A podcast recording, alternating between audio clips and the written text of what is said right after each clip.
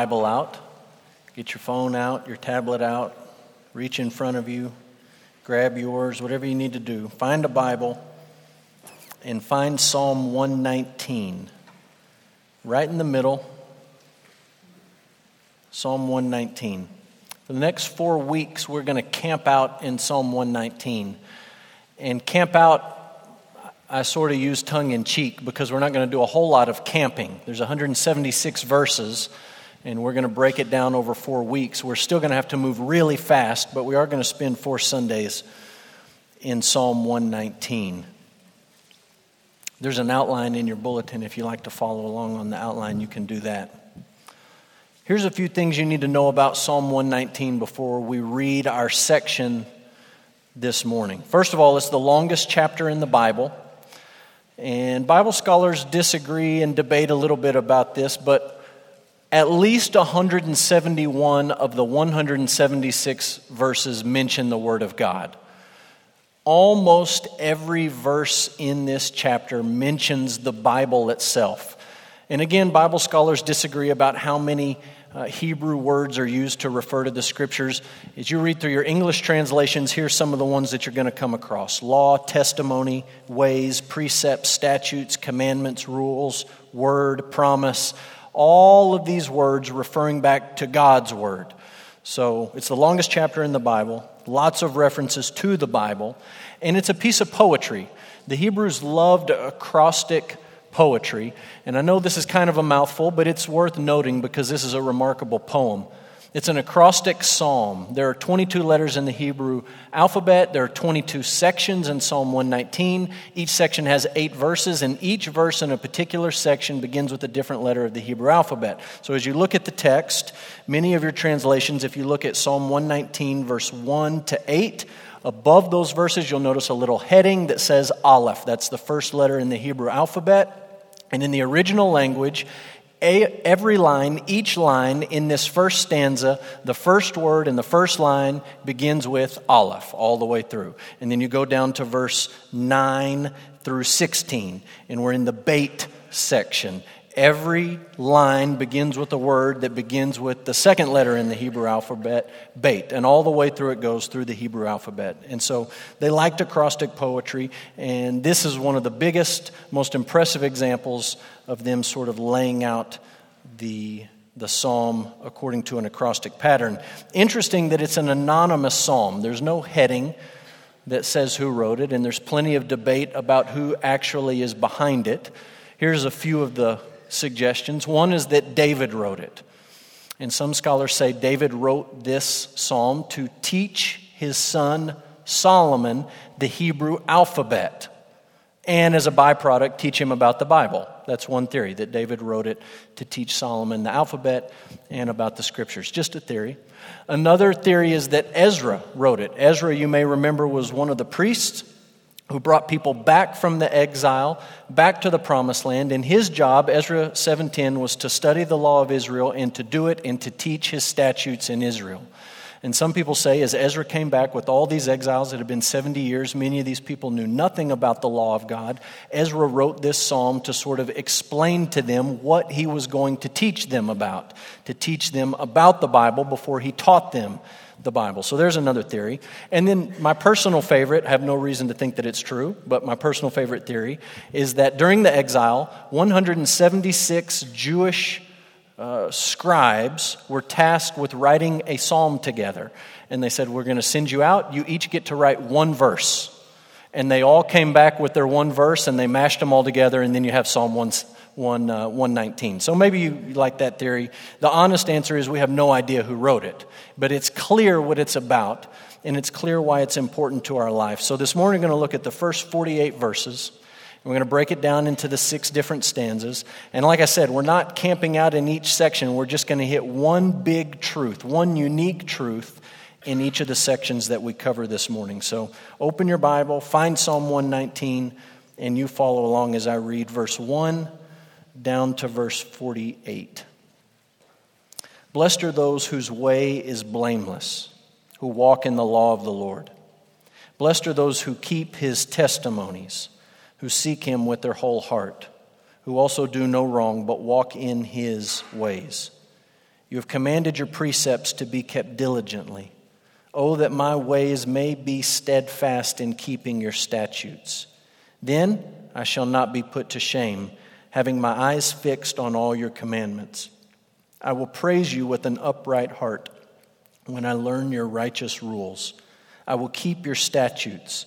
Do not utterly forsake me. How can a young man keep his way pure? By guarding it according to your word. With my whole heart I seek you. Let me not wander from your commandments.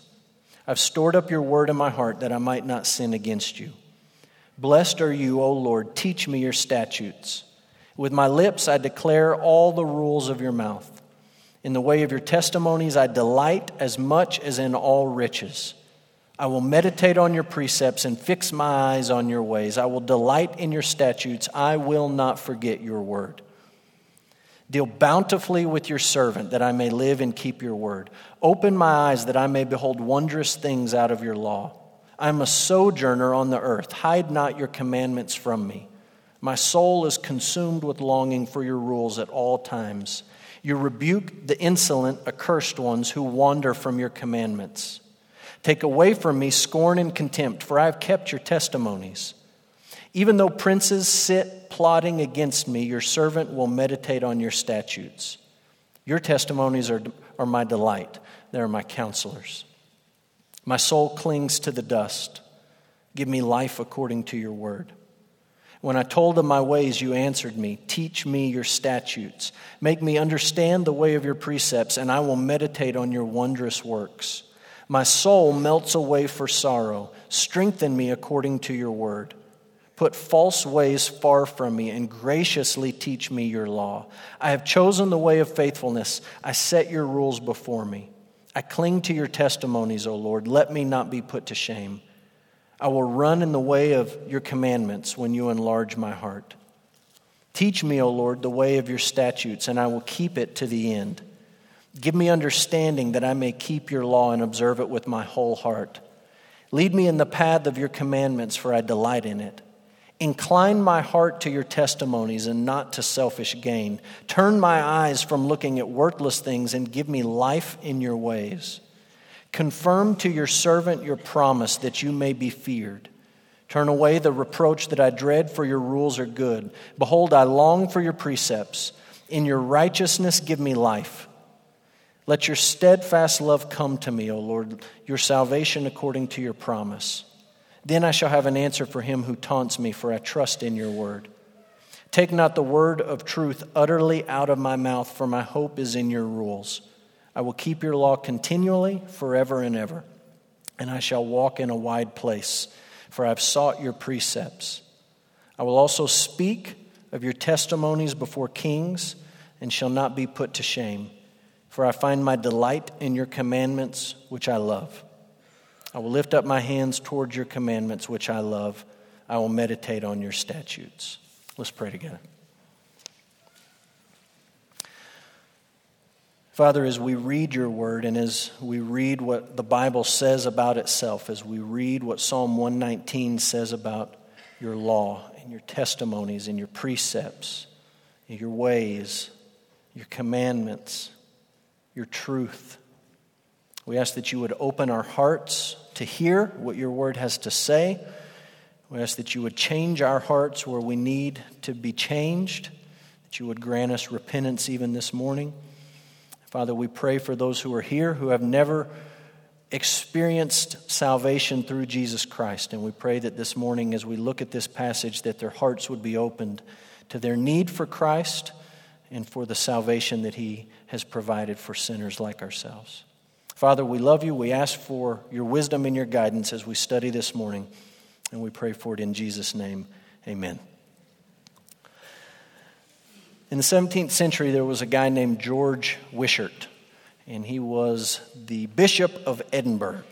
So he was over in Scotland, and he was a bishop, and depending on who you read, he was either a really patriotic, Scottish man or he was not a very nice bishop at all. But however you slice it, he ended up getting charged with treason. Him and one of his buddies, they got charged with treason, and they get hauled before this court and they're having the proceedings and the arguments. And Wishart realizes it's not looking good. They've charged him, they're going to convict him. So he begins to, to stall because the thing about Wishart is he was connected with people in high places. He knew folks who could grant him a pardon if he only stalled long enough. And I know that in our minds we think, well, why didn't you text him? Why didn't you email him? Why didn't you call him? Well, it didn't work that way back then. So he's sort of stalling out these proceedings because he knows if he gets convicted of treason on the other end of that conviction, he's going to die. So he's stalling, he's stalling, he's stalling. And they reach the, the verdict or the conclusion and they say, You're guilty of treason, it's time to kill you. And the pardon has not come yet. And so he has one last trick up his sleeve. And the last trick up his sleeve is he says, I'm going to invoke the custom that allows a condemned man to have a psalm sung before his execution. And everybody sort of rolls their eyes and says, Oh, good grief. Are you serious? Can we just get it over with? And he says, No, I'm invoking my right. You got to sing a psalm. And they say, Okay, which psalm do you want to sing? He did not pick Psalm 117, two verses. He picked Psalm 119, to which everyone else probably groaned and rolled their eyes and said, Oh, you have got to be kidding me, this guy. What a piece of work. So they start to sing it. And you can believe this or not believe it, but as the story goes, they're about two thirds through Psalm 119, and in through the back door walks the pardon. And they say, We know you convicted him, but here's a word from the next higher up man on the food chain you got to let him go. And he walked right out of there as they finished Psalm 119. Now, Psalm 119 may, at some point in your life, buy you a little bit of time. It may save you from execution, it might get you out of a treason conviction. I doubt it. It's still useful for your life. And the truths that you see in Psalm 119 are still truths that you need to understand, not just as sort of a get out of jail free card when you're really in a pickle, but as something that has the power to change who you are. And so we're going to talk about that this morning. And like I said, there's 176 verses. We could just go verse by verse, talk about everything that Psalm 119 says about the Word of God. It would take a very, very long time. We're not going to do that. Instead, we're going to take it section by section. And as I've looked at these sections, I've tried to compare them to each other. So we've looked all the way to the end of this and tried to say, what's unique in this section? What stands out as a special emphasis in these particular eight verses that maybe isn't emphasized as much in other places in Psalm 119. And so I'm going to give you some of these truths, and I've got six of them for you this morning. Here's the first one God's word brings true happiness. True happiness. I agree with the philosopher Blaise Pascal, who said, All men seek happiness. This is without exception. Whatever different means they employ, they all tend to this end. All people seek happiness. I believe that. I believe that God created us with this desire to find and to seek and to pursue happiness and contentment and a rightness within ourselves. But I also believe the Bible when it says you and I look in a, a million different places for the happiness that we can only find in God and in His Word. We look in a million different places where we're never going to be able to find true happiness. I've shared the quote with you from C.S. Lewis where he says, You and I were made to be happy. We're made to seek happiness. But the problem is, and this is my paraphrase, we're like an ignorant child in the slum eating a pie made of mud looking for happiness because we can't imagine how great it would be to take a vacation at the beach. Instead of something that would truly make us happy, we just settle for something far less. And Psalm 119 begins with this idea of finding true happiness, true blessedness, if you want to use the word in that sense. Look what he says in Psalm 119, 1 and 2. The very beginning Blessed are those whose way is blameless, who walk in the law of the Lord. Blessed are those who keep his testimonies, who seek him with their whole heart. Psalm 119 begins exactly where Psalm 1 began. I know that it's been a few months since we talked about Psalm 1. Corey preached that sermon as we kicked off this series, but hold your spot in Psalm 119 and just flip back to the left and look at Psalm 1. It begins with an almost identical verse. It's certainly talking about the same thing. Psalm 1 1 to 2. Blessed is the man who walks not in the counsel of the wicked, nor stands in the way of sinners, nor sits in the seat of scoffers, but his delight is in the law of the Lord, and on his law he meditates day and night. The book of Psalms begins in the same place that Psalm 119 begin, begins, and they're both saying something very simple to you, very basic, but something that we are so quick to forget.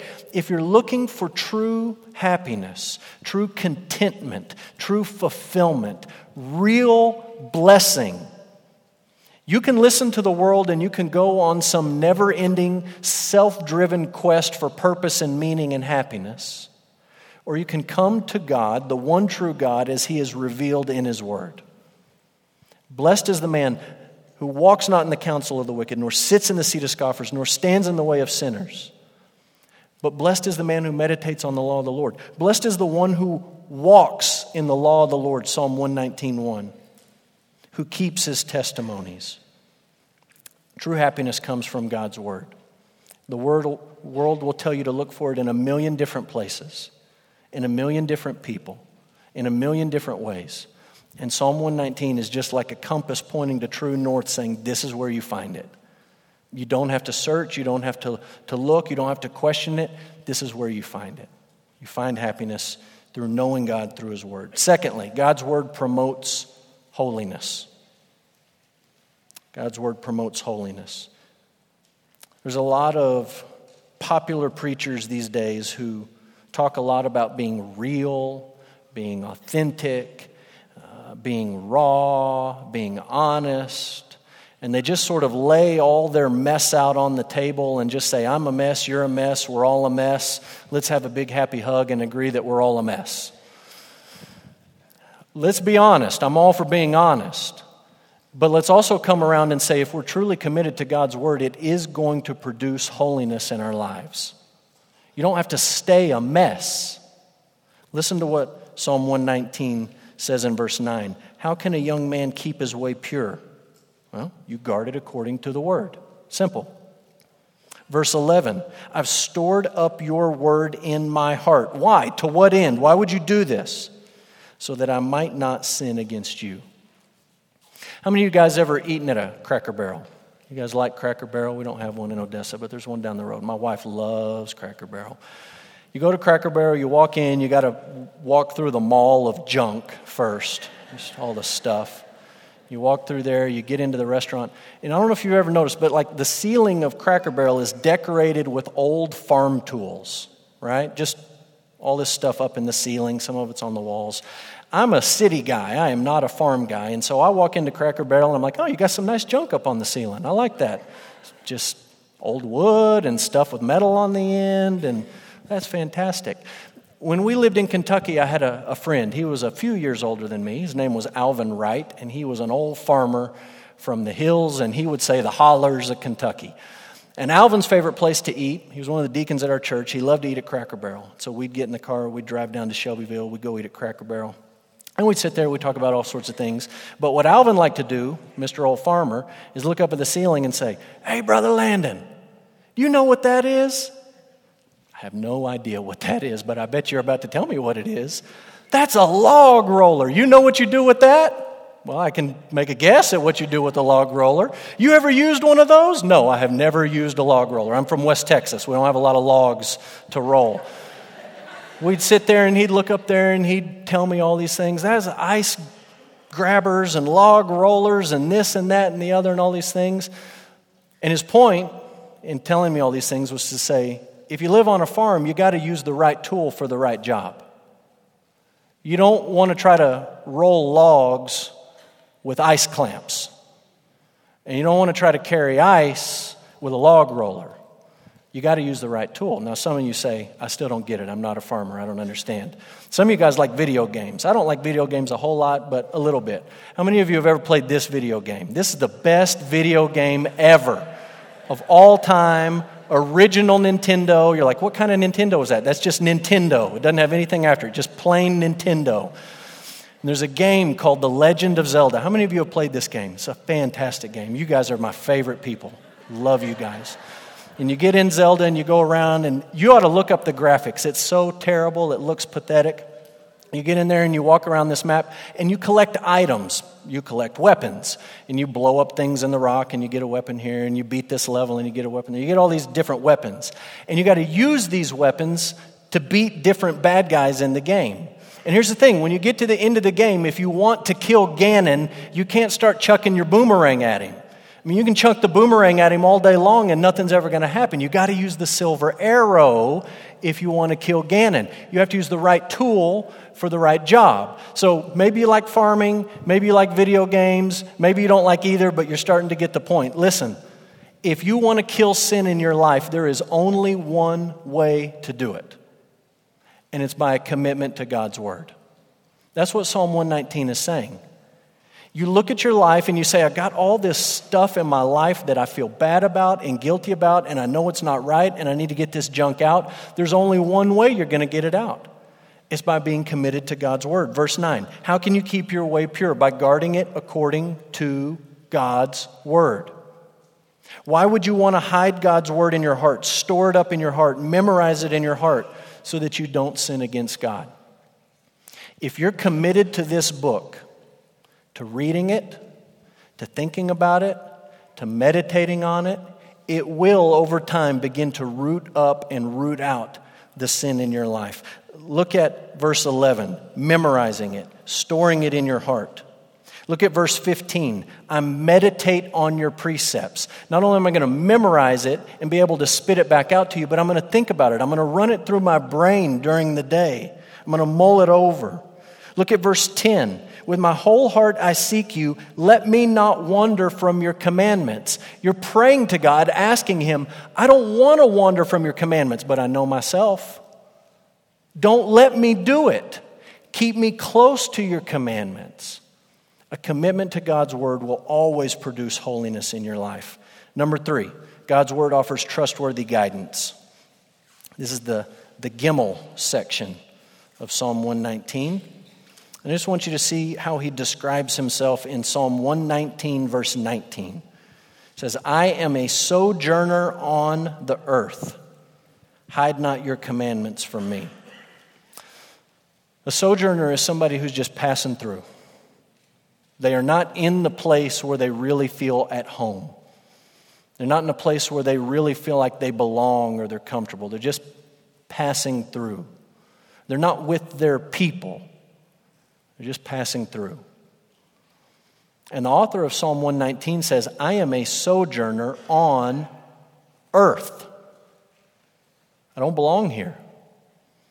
I belong for, to another place, to another kingdom. This is not my home. I'm not attached to things here. I'm not overly connected to things here because I realize this is not all there is to life. There's something else, there's another place and I'm just a sojourner here. And he says, Because I don't belong here, I need you not to hide your commandments from me, which is a, a Hebrew way of saying, I need you to teach them to me. I need you to show them to me. I need you to help me understand your word because I am in a place where I don't belong. I need guidance and I need direction. The Bible will give you that. It will provide guidance for your life. It absolutely will not answer every question that you ask or give you a, a clear path on every decision that you have to make, but it will give you principles and it will give you truths that are unchanging and perfect and righteous, and you can set your life according to those things, and it's sound guidance. Now, I want to give you one disclaimer the Bible is not just a book about guidance. There's a little acronym I see on Facebook shared every now and then. I would be willing to bet, don't raise your hand because we won't single you out. I'd be willing to bet at least five of you have this written in your Bible somewhere. It's a little acronym B I B L E, Bible, B I B L E. Basic instructions before leaving earth. Don't raise your hand if you have that written in your Bible. And I'm not mad at you. You don't have to scratch it out, you don't have to rip that page out. Just telling you, when I see that, it just goes all over me, and I think, just, you're cheapening the Bible when you call it that. When you call this book basic instructions before you leave the earth, In my mind, do you want to know what I honestly think of when I hear that? I think of like a spiritualized set of Lego instructions. Like you just follow these steps. Step one, step two, you do this, you do that, and then you're going to die and you're going to leave this earth, and it's good. You followed the steps. I just want you to understand this is true. God's word offers trustworthy guidance. But this is not like an almanac for making decisions that you just flip through and pull a verse here or there and you sort of get a spiritualized blessing for whatever decision you want to make in your life. This is not just a book about how to live your life. Most basically, this is not a set of instructions, it's a story. And it's a story how you and I have made a total mess of our life. It is most certainly not a story about how we fix it on our own by following step one, then two, then three, then four. But it's a story about how the Holy God went to the greatest lengths to fix what we messed up. It's a story about how God Himself has lived with His people, dwelt with His people. Can I use the word from Psalm 119? Sojourned with His people to walk among us and to live a life of obedience for us and to die our death on the cross and to promise to come back for us one day. And when you think about this book, the Bible, as just sort of little pithy little sayings, basic instructions, little, little helps that are going to get you through life or through the next day, you take this grand story about what God has done for you through Christ and you turn it into like Aesop's fable. There's an old version and a new version. Just some life pointers to guide you in what you need to do in life. So listen to me. Psalm 119 is clear, and I don't want to diminish Psalm 119. God's word offers trustworthy guidance, it's a, a lamp for us, it's a light for us. We're going to get to those verses. But most basically, it's a story about what God has done for us through Christ. Does it offer guidance? It does. But it doesn't offer guidance for how you can be a better person or a nicer person or a person who gets to go to heaven someday. It's a story about how God has made it possible for sinful people like us to spend eternity in His presence. So it offers guidance. Number four, it gives strength. God's word gives strength. This is the Dalet section. Look at verse 25. My soul clings to the dust. Give me life according to your word. Verse 28 My soul melts away for sorrow. Strengthen me according to your word. This book will strengthen you, it will give you strength. Unexplainable strength, supernatural strength, not to lift heavy objects, not to run really fast, but to endure situations that you never thought you would be able to endure. Don't believe the lie where people sort of talk about their quiet time or their Bible reading and they say, Oh, I knew this was going to be a bad day. I skipped my quiet time this morning. Oh, I knew this was going to be a rough day. I didn't read my Bible this morning or say my prayers this morning. Just being totally honest with you, I've had plenty of great days where I didn't read my Bible in the morning. And I've had plenty of lousy days where I did read it in the morning. There's no connection there. It's not like God thumping you on the head to say, hey, you didn't read your Bible this morning. I'm going to give you a bad day. You're going to get stuck at that red light, and then you're going to lock your keys in the car, and then your coworker's going to say something snarky, and then something's going to happen. Somebody's going to post something on Facebook. It's going to make you so mad, and then you're going to burn dinner. That's what you get for not reading your Bible this morning. Better read it tomorrow. That's not the point. God's word will not change what happens to you, God's word will change you.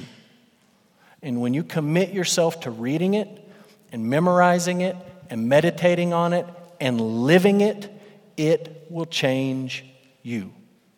And you'll find yourself someday, are you ready for this? With your soul clinging to the dust.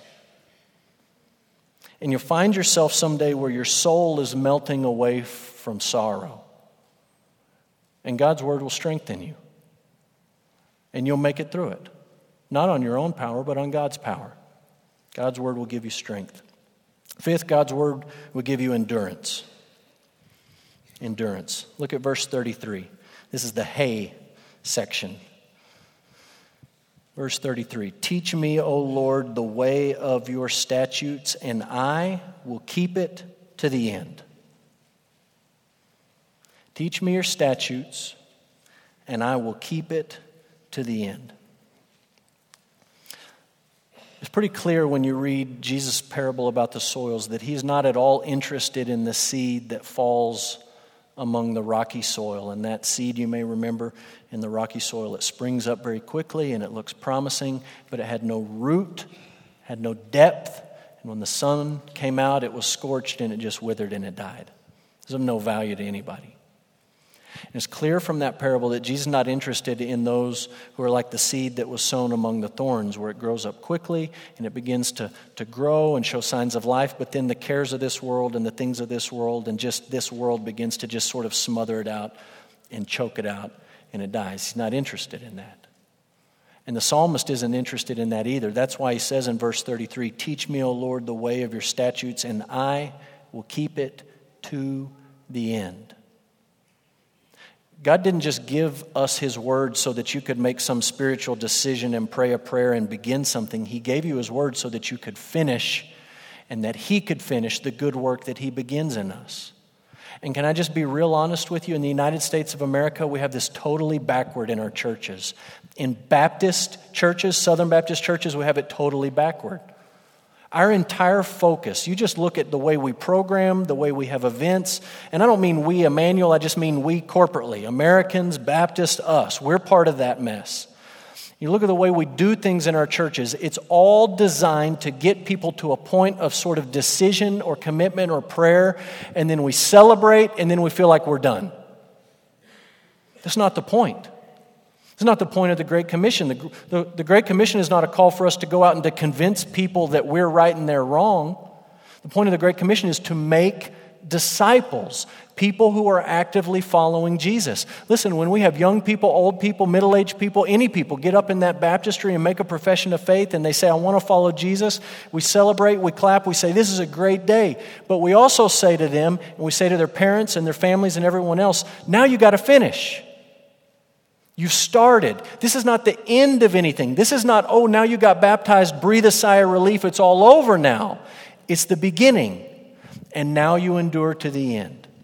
And the psalmist recognizes that. He doesn't want to be a spiritual flash in the pan, excited for Jesus today, forgetting about him tomorrow. And so he prays Teach me, O Lord, the way of your statutes, and I will keep them to the end. God's word will give you endurance. Lastly, number six, God's word should impact every area of your life. That includes your emotions, that includes your words, and that includes your actions. Every area of your life. Look at verse 47. He talks about his emotions. I find my delight in your commandments. Every time in the book of Psalms you read that word delight, you ought to think he's talking about emotions. He's talking about how he feels. And he's saying, I delight in your word. I find delight and joy and happiness and excitement in your word. Look what he says in verse 46. He talks about his words. I will speak of your testimonies before kings and shall not be put to shame. I'll open my mouth and tell people what it says. Your word is going to change the way that I talk. Verse 44.